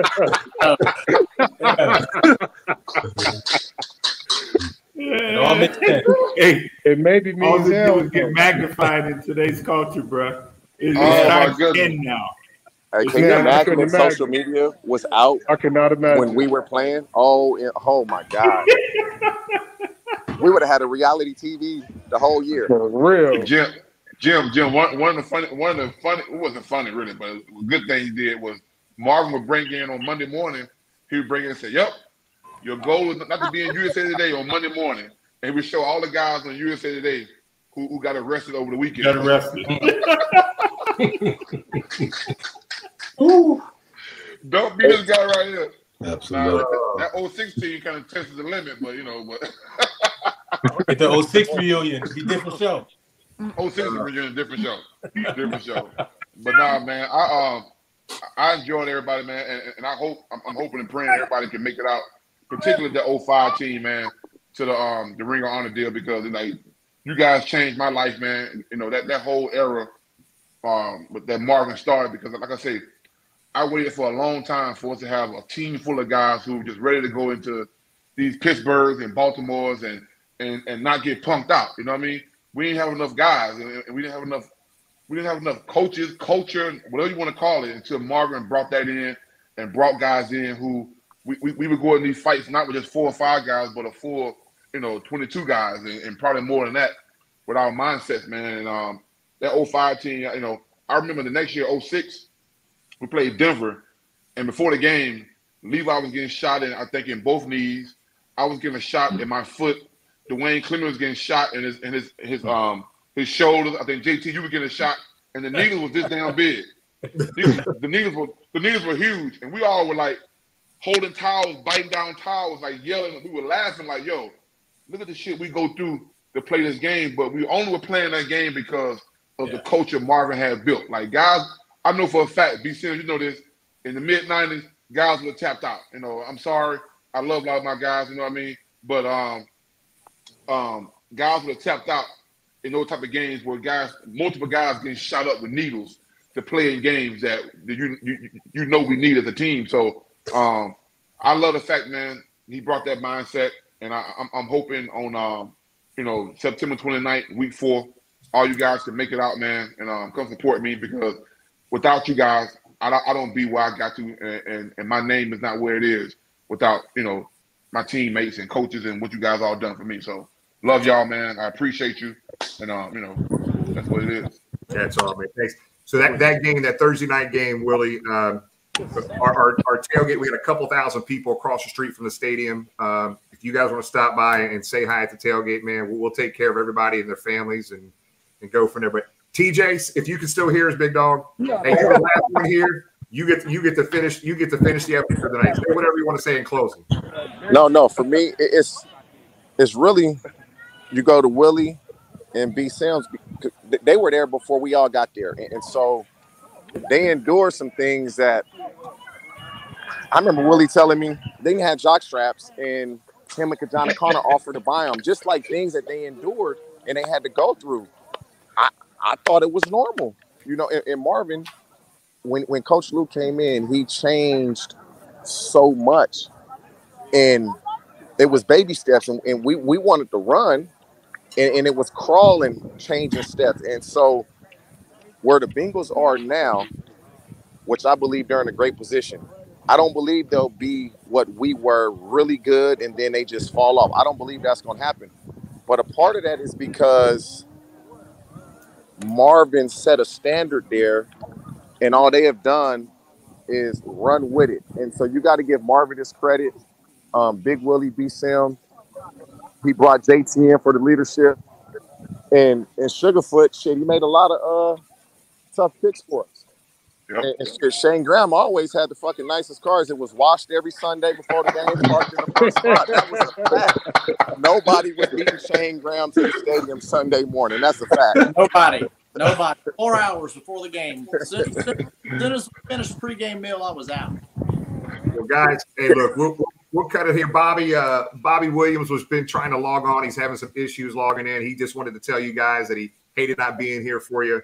And Rich Braham was here earlier. TJ, he just texted telling you what's up, man. So, uh, look, guys, uh, I'm, t- I'm going to say it to the last time. You guys mean a lot to so many fans across the world. Uh, this this this 05 team was a team that really captured the heart and minds of a lot of Bengal fans uh, for this team. But we love you, and everybody out here misses you guys. So I, I know right now a lot of people watching are excited to see you guys all together on the screen at the same time. Thank you so much for being with us, guys. We hopefully got to see you guys Thursday night. Appreciate it. See you guys, man. Right. Love you guys, man. Sorry I was late, guys. Love all y'all. See you Who that, guys? Love y'all. Well, Big Will, I'm gonna be there.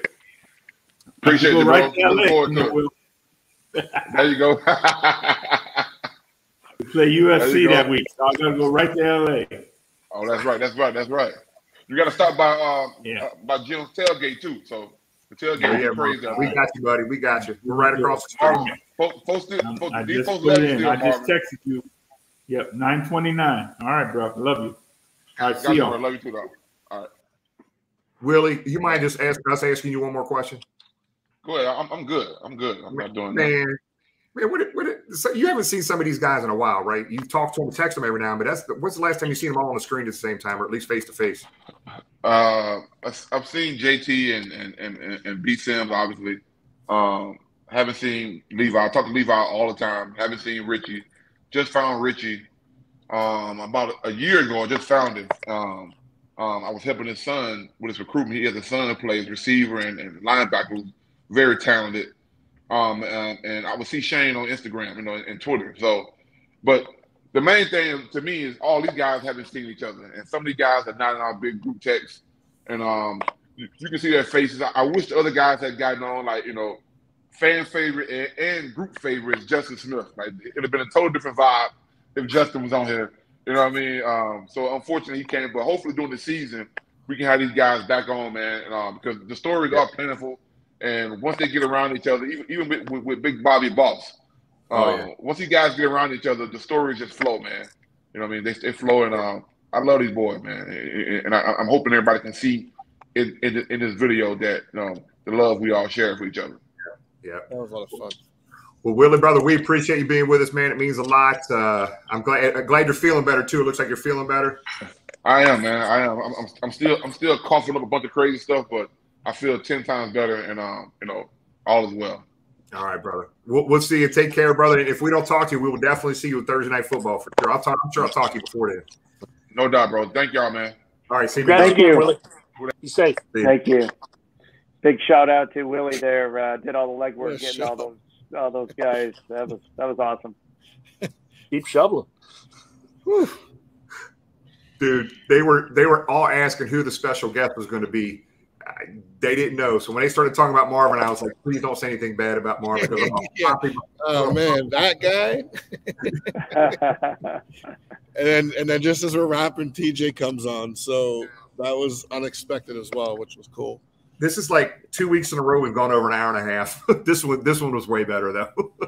yeah, I, unfortunately, like I, I got an email from ESPN halfway through. They saw the amazing transitions of the show and uh, I've, I've accepted a job with ESPN, so I will be back here next week. Sorry, guys.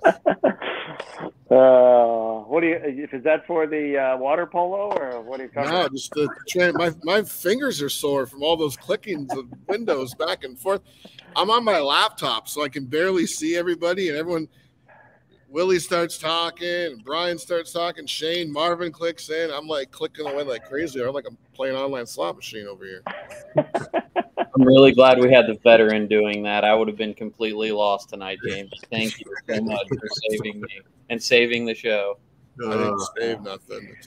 You know, I, I think what um, I think Willie touched on a good point there. Of you know, certainly his NFL career speaks for himself, but he had a lot of great teammates, coaches along the way, and, and for him to to welcome everybody to the Ring of Honor induction is, is pretty special, and hopefully a lot of those guys and teammates and coaches will be able to uh, come to PBS um, for the Thursday night game and, and and honor him because man, what a what a great guy. We know what a great player, but you can just see how much love he had for his teammates as well.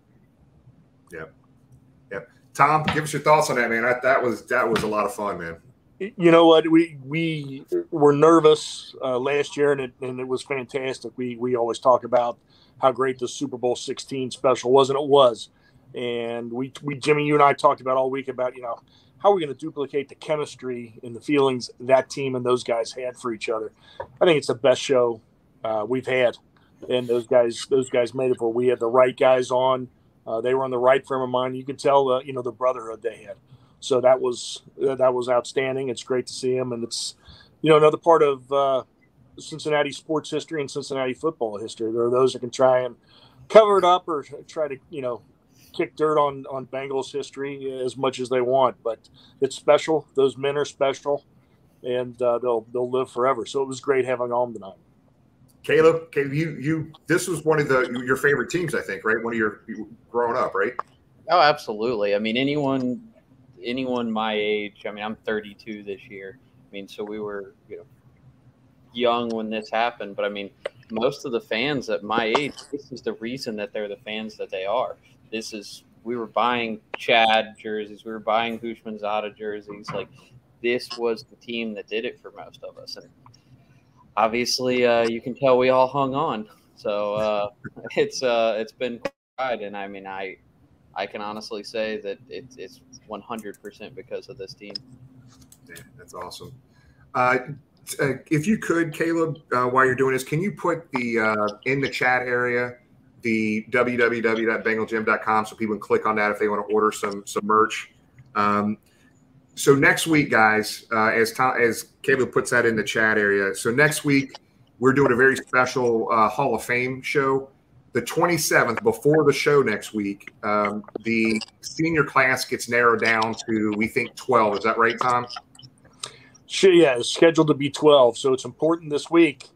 Flood social media. Ken Anderson, Ken Riley have their backs. Get them out there as, as much as you can. And we're hoping next Sunday to be uh, talking to some, some voters and, and perhaps a historian uh, about their chances of going ahead and advancing and getting in the Hall of Fame this year and hopefully we're not bemoaning the fact of why are they not in the final 12 and why aren't they moving on?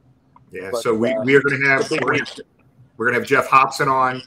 Uh, at least one of the senior hall of fame voters will be on with us and a, in a, in a, history, a historian as well. So uh, next week yeah next week's going to be a big episode. We may have a couple hall of fame voters on.